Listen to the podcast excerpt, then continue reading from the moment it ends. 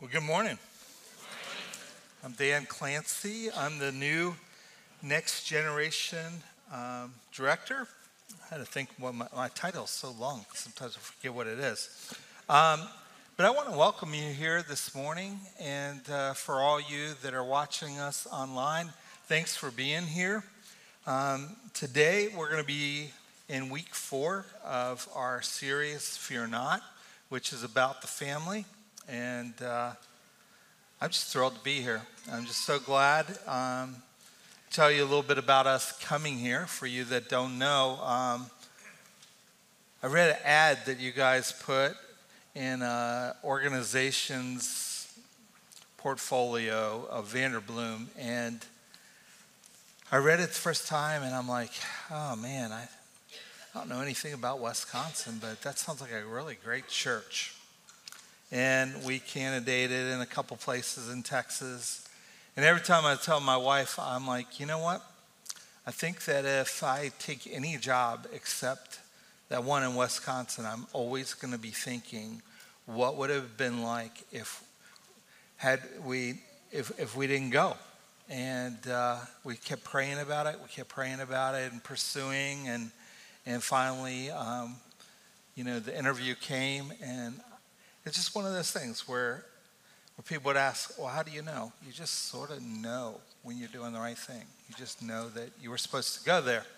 And so, uh, Tim Prince last week, you know, he let you know, all he let you know about me was uh, that I was old. and that's all you needed to know. And uh, I thought I'd fill you in a little bit more beside that I'm old. Yes, I have been in ministry now for um, 29 years. I mean, 39 years. Uh, me and my wife Leah have been married for 26 of those. We have four kids and uh, a son-in-law. He, my daughter, oldest daughter, just got married in last March, and so um, my oldest daughter is at Moody University. She is studying um, urban ministries, and she's hoping to get into um, the immigration issue down at the border. And then my next two are both at Liberty University. My 19 year old, he's going to be 20 in a couple weeks, and then my 22 year old, and they're both into the nursing um, field there. And just constantly, constantly studying is one of the hardest things they've ever done. And for all you nurses, doctors, medical people, I definitely, I've always admired you. My dad was a medic in the Air Force, so. But anyway, that's them. And then my youngest son, Micah, is with us, and he just now turned in his, uh, some of his, uh, you know, applications to college. One to the University of Minnesota, and the other one was, to my surprise, um, North Dakota. And but anyway, we're happy to be here. We're loving it. This is a great place, and I can honestly tell you that you have some of the most amazing teenagers in the world. You may not feel that way. They may be different at home, but I have I, I have not sensed any rudeness, anything. I'm like, man, in fact, it was this way. I, I came home like in uh, September, and I'm like, honey, this is weird for me to say this, but they either really like me or they're mocking me. I can't figure it out. And then a group of them, Micah is their leader, um, then a group of them started wearing the, they, they got these shirts. And the girls, the seniors, always sit down front and they're like, have you seen the shirts? I'm like, I don't know what you're talking about. We didn't order any new suits, shirts. And they're like, uh, she said, you should go back there and see them. So anyway, I go back there, and there's these seventh graders that have I heart Dan Clancy. I have a picture to prove it. Uh, but anyway, I'm like, I go home, I'm like, I guess they do like me, you know? Who'd ever thought they'd like a 59 year old? But hey, um, but I just want you to know they're incredible and they serve. I like they're everywhere serving and This is just a great church to be at, and I'm thrilled to be uh, speaking today on the family. And are you ready? Yeah. Ready? Oh, really? This is such a simple sermon today. You're, you're going to feel like you got here and you left because it's so simple, but yet it could be an aha moment for you. And so let's get into it. Before we do, let's pray. Heavenly Father, Lord, we pray that your Holy Spirit would fill this auditorium. We pray that you'd keep the evil one far away. And Lord, I pray that for the families today that may be struggling or they don't know what to do, or marriages that uh, just found it a lot harder than they thought it would be. Lord, I pray that today, as we look at your word and what you say about what we need to do, Lord, we'll find our answers in you. Make this simple, and I pray that everyone will be able to hear this morning. We ask this in Jesus' name. Amen. Well, when I was young, young adult, I would think about my life. I don't know if I was unusual, but maybe all of you did that. But I think about all my life, what it was going to be like. I thought about who I was going to marry, what she would be like. I thought about how many kids we would have, you know. I thought about the home that I want, desired to have with the white picket fence and the pool in the backyard. I thought about all the friends that were going to be coming over. We'd have barbecues and abundance of friends and abundance of finances, and it was a good life. Now, not all that happened. Some of it did, some of it didn't. But I thought about a life with no struggles, that was for sure. And when it comes to fa- families, there's a tension that we all feel. Not some of us, but all of us. We all feel it. And the tension is between what is real and what is ideal. And I don't know if you've noticed this. You know, we live in strange times. Our lives are very, very connected. There's Facebook, there's TikTok, there's Instagram, Snapchat, there's Twitter. And when I'm bored, I like to look at them. Does anyone, is anyone with me? You're bored, you look at them, okay? Now, I don't know if you've noticed this. This might be something only I have noticed. But when I look at Facebook, one of the things that I've noticed is everyone else has a perfect family. It's amazing. They have a perfect family. I look at their pictures, they have perfect pictures on there. Their house is always clean. They always go on these great trips. They never fight. And then I look at mine. And mine is, compared to theirs, not so interesting. Seems like my life is a wreck compared to theirs. Then years ago, one of the main culprits in my mind, this family that I see on Instagram, because they post everything all the time, it seems like a couple times a day. Now, we go on vacation with them. Man, they're perfect. They're perfect on Facebook. We go on vacation, and I'm like, wow. Wow, what happened to their family? They had it so together. Maybe it's just a bad week. Maybe they're just having this bad week this week. They yell at each other all the time. They get in these arguments that are just flat stupid the father and son, they will wrestle around the house, and to the point that the dad looked like he was going to break the kid's arm, and the kid, the father's yelling, Just say uncle, just say uncle. The kid's, I'll never say uncle, this close to breaking his arm. It was just craziness. I never thought I'd see anything like that. But that was their Instagram life. It wasn't their real life. What most people's real life is, is that your marriage is rocky. Their real life is maybe you're taking care of your elderly parents. What is real is that you might be taking care of your grandkids. What is real is that you're a newlywed and you never thought marriage would be this hard. What is real is that you have children and they're misbehaving. What is real is that you might even have a prodigal and, you, and it's breaking your heart. What's real is your husband doesn't want to come to church with you. And maybe you fought all the way to church today or you fought on, before you came. But for me, I just want to tell you is I lost my Father of the Year award. I had it for two weeks. I was running this big summer youth camp. There was like 700 kids at this camp, and my church didn't have enough. Um, didn't have enough chaperones for the girls. So I asked my wife. I'm like, Leah, can you come and be a chaperone? And she's like, Well, what are we going to do with Micah? Micah was in fifth grade. He wasn't old enough to be in this camp. He still had one more year till he could go to this camp. I'm like, honey, that's easy. I can watch him. And she said, You have other responsibilities. You're not going to watch him. I'm like, Yeah, I will. I said, Man, he is going to have the time of his life.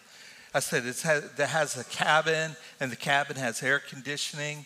And so, what I did for Micah was I set him up with everything man, unlimited paintball, unlimited um, bowling. They had a bowling alley, unlimited bowling alley, the ropes course.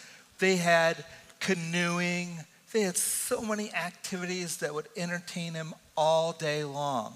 And then on top of that, I gave him a tab. I gave him a tab to the ice cream place and the snack shop. Every time I saw him, there was a slushy in his mouth. There's a burger in his mouth. There were onion rings. There were fries. There was candy. There was milkshakes. Unbelievable. And every time I saw him, he was smiling. He had something in his mouth. Now, that week was a really, really hot um, week. Really hot for Ohio. Ohio rarely gets to 100 degrees, but it was like 100 degrees and temperatures were going, uh, electricity was going out and stuff like that. And so my wife, she would ask me, she said, Did you put any sunscreen on him? Honey, he's in fifth grade. He can put his own sunscreen on. I didn't know that's what you were supposed to do. Uh, is he hydrated? Well, every time I see him, he's got a Coke in his hand. Uh, and then my wife, she was on me the whole time. Are you watching him? And it was in that tone. One night, he didn't show up for his service. And my wife says, Where is he? I'm like, I don't know. There's 700 kids here. It's like, I don't know. I can't be watching everyone at, at all times. And she dials the number up and she calls them. And I'm like, honey, he's fine. She, he sends a message back a couple minutes later. I'm sick. I'm really in trouble now. Did you know he was sick? I'm like, honey, he's not sick. I've seen him eating all this stuff all day long. He's probably just got an upset stomach from all this stuff. So, anyway, after the service were over, I walked down to my nice cabin with air conditioning. And sure enough, I find Micah in a ball on the couch, and he says to me, Dad, I threw up. I follow his finger where he's pointing, and he was pointing to the bed that we were sharing. he threw up all over the couch, all over the comforters, all over the sheets. He didn't miss my pillow that I brought from home to be at this camp so I could sleep well. It didn't hurt my neck.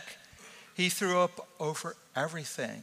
And as I wad it all up to get it to go without puking myself, you know, to wash it, my feet, I was wearing flip flops, and my feet slide out from underneath me. Next thing you know, I'm rolling in it. In it. I got to my feet because I'm the specimen that I am. I roll to my feet. Now it's on the front of me, okay? And I look at the situation. The can, the trash can was two feet away. The bathroom was 10 feet away. The worst part of all was I was trying to be cool that week because I'm running a camp. And there's a lot of other youth pastors, and I'm an older youth pastor, as Prince reminded you guys. And so I noticed that I sat my suitcase down and I left it open. And I thought to myself, no, he didn't. No, he didn't. There's no way. Then I looked in my suitcase. Yes, he did. He threw up all over my suitcase, my clothes for the week. How am I going to look cool? So, how did I lose my award? I got mad. I got mad because he threw up all over my clothes. I didn't show the mercy that I needed to show. I made him clean it up with me. But, Dad, I'm sick. You're not sick, son. You just have been eating junk food all day. Now, there's this thing that you try in your life never to be like, okay? You try not to be your parents, right? How many are with me? You tried not to be your parents. Come on, you didn't all have perfect families like that. You tried not to be. Okay, maybe you're sitting by them. Okay. Now, my dad was a me- medic and he ran the emergency room. My dad, in the earlier years during the wars, he was the guy on the helicopter that kept people alive. My dad, when we came back to the States, you know, he had various jobs, but he was charged of the emergency room. You know, one thing we were never allowed to be? We were never allowed to be sick as a kid. You'd say, I'm sick. You're not sick. You're not sick. I'll show you sick. You believe me, you did not want to see sick. Okay? He took you down to the you know, he took you down to the hospital and so on. You know, in the Air Force, they just, they were, you know, I'm, I'm that old, they were still doing things with the propellers and they were getting their arms chopped off and stuff like that. You'd see sick. So I didn't want to say my dad's thing. You're not sick. So I thought about it. Poor kid. I probably wouldn't have been mad about the comforter. I probably wouldn't have been mad about the sheets. But when you throw up in someone's suitcase, that's personal. So, why do I admit that to you today? I want to make you feel at ease today. There's no father of the years in here that I'm aware of. Um, we all have stuff in our family, we all have junk. We are all broken and we need to own it. We need to fix it, but we don't. Instead, a lot of times what we do is we fake it till we make it. Often the tension between our real family and our Instagram family, you know, one of the tensions in our society is like, ah, don't even worry about it. Every family's messed up. Don't even try. You don't even have to. Um, we're all broken. You don't need to do anything. You don't need to do anything about it. But that's not the way it is with Jesus. Us Jesus people. Because Jesus has a different standard for us. And the weird thing is, he blows the standard up, he blows it away. And, you know, it's saying, Jesus takes what's idea and he blows it up beyond recognition. And a lot of times it's, with, it's beyond what we feel like we can do. Jesus raises the standard. And that's the challenge I have for us today. Let's raise our standard. We know where we're at. We know that we're broken. We know that we can do better. And for us that don't live up to the standard, the beautiful thing about it is Jesus, He asks us, He raises the bar on us. He asks us to do it. But the beautiful thing is that there's grace and forgiveness. Jesus refuses to condemn those that fall short. Jesus raises the bar for us. He says things like this You've heard it said that it is like this, but I tell you, it is like this. He tells us to do crazy, difficult things. He tells us to go, and when someone slaps us, to turn the other cheek. He tells us when someone asks, when a soldier asks them to go one mile, to go the extra mile. Jesus asks us to do some really, really difficult things. And when it comes to the family and we fall short, Jesus says this to us My grace is sufficient for you.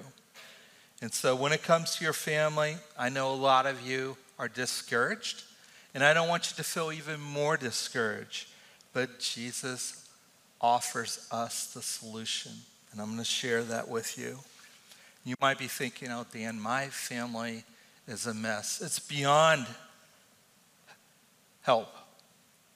This may make you feel good. In preparing for the sermon, when I looked through the entire Old Testament, I didn't see any good examples of a family.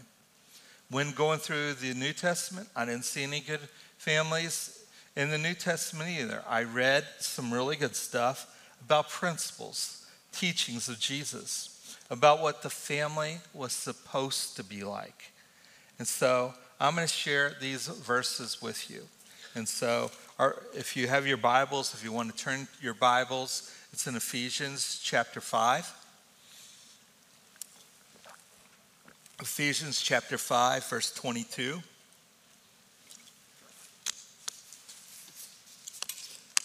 This first one is doozy. You ladies hate it. A lot of men use this verse and they weaponize it. I'm not going to allow them to do that today. I'm going to take that weapon away today. And I already saw one woman say, Thank the Lord. Okay? So, anyway, here's the verse. It says in verse 22, it says, Wives, submit to your own husbands as unto the Lord. Very, very quoted verse. Verse 25, it says, Husbands, love your wife as Christ loved the church and gave himself up for her. In chapter 6, verses 1 through 4, it says, Children, obey your parents in the Lord, for this is right. Honor your father and mother. This is the first command with promise, that it may go well with you and that you may live long in the land. Fathers, do not pr- provoke your children to anger, but bring them up in the discipline and the instruction of the Lord. And this is the word of the Lord. So, what they're describing here is the ideal, the perfect family. Wives, love your husbands. Respect. I mean, for me to love my wife, for my wife to love me, for my kids to obey their parents, and for me not to provoke um, the kids. Now, I've often wondered about that. I don't know if you've wondered about it, but that whole thing about husbands don't provoke your children. I always wondered why doesn't it say parents don't provoke your children? Are husbands the only provokers? Yes. and my whole family would agree with you. But I think to myself, my wife says, I say something and everyone's provoked. I must be the tone. Maybe it's the way I look. I don't know. But I hear my wife say like double that, and no one's provoked. She gets a free pass. I just don't get it. But something for me to work on. The Bible says it is. I need to work on it. But in, in these verses, Paul is describing what the family should look like. And most people, when they read these verses, one of the things that they experience in their life is fail, fail, fail. So today, just for fun, let's tackle the hardest one on this list of the verses that I just read. The one that is politically incorrect, the one that is hated most by women. Which one is that? Yes, that one. So let me tell you why this verse is so important. This specific application was given to everyone in the family, not just wives. And I'll prove that to you. In Ephesians chapter 5, verse 22, the verse that you don't want me to read again, wives, submit to your husbands as unto the Lord. Now, when a man brings this verse up to me, when it's relating to his wife, I say to the man, What is the first word of the verse? And if he can't find it in the Bible, I'll open it for him in the Bible. And I said, Now read it. What is the first word in the verse? And he says, Wives. And I said, Exactly, yes. Paul is talking to the wives. He's not talking to you. There are verses that start with husbands. You should probably focus on those. Amen, women? Amen? When you have that down, we can move on. But when, let's stick to the ones that say husbands. There's a coach, I've never liked him. I have to be in, in, in, the NFL. I am a big fan of the NFL, but in the NFL, there's a coach, Bill Belichick. He, he used to win all the time. Maybe it was because of Tom Brady. I don't know, but I still think he's a great coach. But one of the things that he always would say, and it definitely pertains to this verse, but he would always say, Do your, finish it for me that know it. Do your own job. Do your own job. Everyone had a job to do. Do your own job. I think that's pretty good. So, ladies, I'm with you. I've got your back, okay? Now, when Jesus was asked, he, asked, he was asked this question What is the greatest command, the most important command? Jesus said, Love the Lord with all your heart and love your neighbor as yourself. The whole law was summed up with one word like I said, this is a simple sermon today, given to you by a very simple person. But it was all summed up love. Love, love, love. And Paul's seeing this brand new church. And he thinks to himself, how do I apply the teachings of Jesus to the family dynamic? Paul, he's coming along and he's looking at this new Christian church that he has. And he over, he's looking over his congregation like I'm doing now. And he sees the grandparents, he sees parents, he sees youth, he sees children, he sees the nursery. One church, five generations, just like we have. One church, five generations. And he, and he thinks, this guy's got the same, they got the same issues that we do. This was all new. Loving your neighbor as yourself, this was new. There had never been a family dynamic built around love. There had been a family dynamic built about, around discipline. There had been a fi- family dynamic built around respect, but loving your neighbor as yourself, Jesus was turning things upside down. You see, Jesus wanted those of us with power to help the powerless, to use our power for the sake of others. That was Jesus' desire. And this was a brand new idea. So Paul and Peter are thinking, how can we make this look like what the teachings of Jesus are. So, I know men like to quote verse 22, but I'm going to ask you, what does verse 21 say? So, there's verse 21 and there's verse 22. Which one came first? Okay. I knew you guys were smart. So, 21. 21 should trump 22. At least in my mind, it should. So, let's go. Let's see what um, 21 has to say. Are you ready for it? Yeah, here we go. We'll put that one on the screen.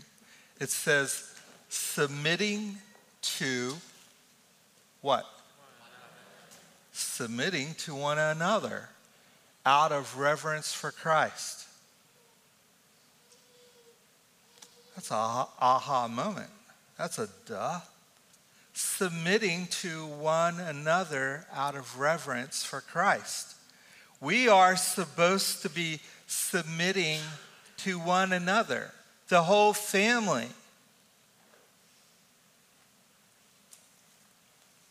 Why is this that important? It's powerful, it's life changing.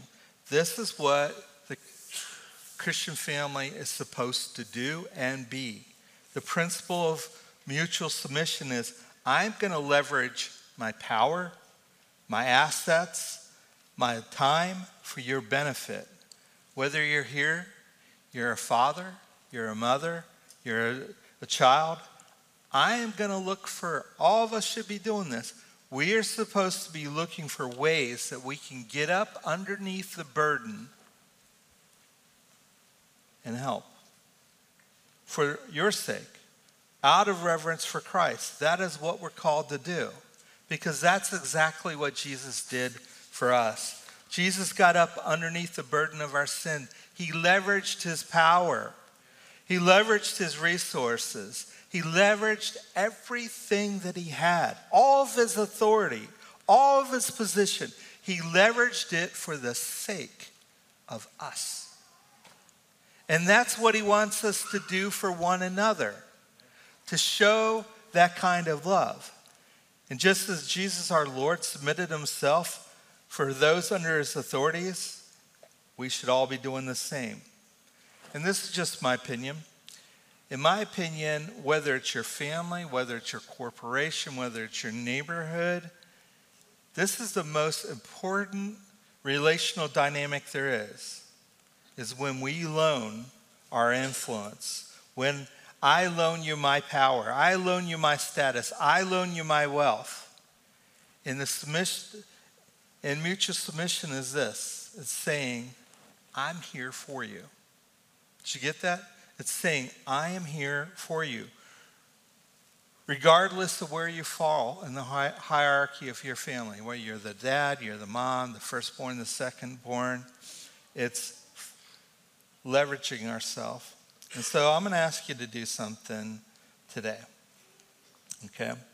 Today, if you're here and you don't know Jesus Christ, your personal Savior, I want to tell you that He is here for you too. And so, just in a moment, I'm going to ask us to repeat something up. Because when Jesus, like, like I said earlier, Jesus comes and he blows things up, I'm going to ask you to ask this question out loud. One of the most powerful questions is what can I do to help? Okay? We're all going to do that. What can I do to help? So, on the count of three, let's all say it together. Are you ready? One, two, three. What can I do to help? Now, I hope you got it. I hope you you you have put that in your brain because this is gonna this is a game changer. This will change your family. If everyone in your family would just ask this question once a day, what do you think it would do to the family dynamic of your of your home? Yes, it would definitely God would bless your family. And think about it. If you ask that kind of question, if you're parent, if you're a parent in here today and you're parenting teenagers, one of the things that you know for sure is how quickly things can change. Maybe it's all the hormones ranging, raging, but it could go negative very, very quick. But when you ask this question, what can I do to help? It keeps conversations from going negative. It makes them from going negative. A lot of times with your teenagers, you don't even see it coming. It just hits, boom, it exploded. Ladies, this is a powerful question for you and your man. Now, why is it? Because it's saying to him, I'm aware. I am aware of your burden. I am aware of the responsibility that you're carrying. Is there anything that I can do to leverage my time and my talents to help you? Men, some of your wives are afraid to ask you because as soon as they do, they start feeling the walls of resistance coming up. And that's not fun. And when you ask her this question, you open the door. You open the door for your help. Because when you do, they, they, they know that you are there for them. One more time. Let's ask the question What can I do to help? Now, here's the barrier. The barrier for all of us that are hearing, you're like, I don't know about that. I don't know about asking that question, man. A lot of things can go wrong with that question. The barrier is fear. Kids are afraid to ask their parents that question. If they ask their parents that question, they're going to get sent out to pull weeds in the summer or shovel snow in the winter. It's not something they want to do. It's something that they're a little bit afraid of. Then, as adults, we're afraid to do that with our friends. We're like, I don't know about asking my friends, what can I do to help? Because they're going to ask me to help them move. It's the worst thing in the world. And that is why Ephesians chapter 5, verse 21 is so important. Submitting one to one another out of reverence for Christ. Submitting to one another out of reverence for Christ. It'll change your family. It'll change this community. It will change this church. It's a simple question. Imagine this. And I'm ending. Imagine this. God is looking down from heaven and he sees this big, old, messed up world that we live in. And he's got that look on his face of concern, sadness, all of it. And Jesus, his son, looks at his father and he's concerned. And Jesus says, Father, what can I do to help? What can I do to help? And God says, You don't want to know. Jesus taking that in for a second. He says, No, I really want to know. What can I do to help? God says, It's going to cost you. It's going to cost you your life. Jesus thinking about it for a moment. He says, I'll do it. God says, You're going to have to go down there and you're going to have to be number two, not number one. You're going to have to go down there and get in line behind every person who has ever lived to help them. And Jesus said, I'll do that. Now, the disciples, they saw that Jesus dying on the cross. And here the writing in Ephesians submit to one another out of reverence for Christ. Simple message today on the family, on this community. The church, I challenge you to throw your doors open. Throw your doors open to your time, your potential, your talents, everything. Make it available Make it available and see how that will change this community. I don't know about you. That's what I want. I want God to use my life. I want Him to use this church. I want us to be the difference makers in this community. But we could do it a lot better when we do it together. Will you pray with me? Heavenly Father, Lord, we are so thankful for the simplicity of your word. When you take a very complicated subject like the family and you give us simple solutions. Simple solution is just to love one another, to put others before ourselves. And God, I know that that's very difficult to do. It's not natural. To do it, it's, it's supernatural. And that's what we're asking today. Lord, for those that might be in this room and they're just hearing about you, Lord, I pray that they would call your name. They would pray a simple prayer like, God, show me who you are, who you really are. And if you do, I'll follow you. So, Lord, I pray for everyone in this congregation, from the simple things that we need to do to the hard things that we need to do, knowing this whole time that you are saying that your grace is sufficient. I ask this in your name. Amen.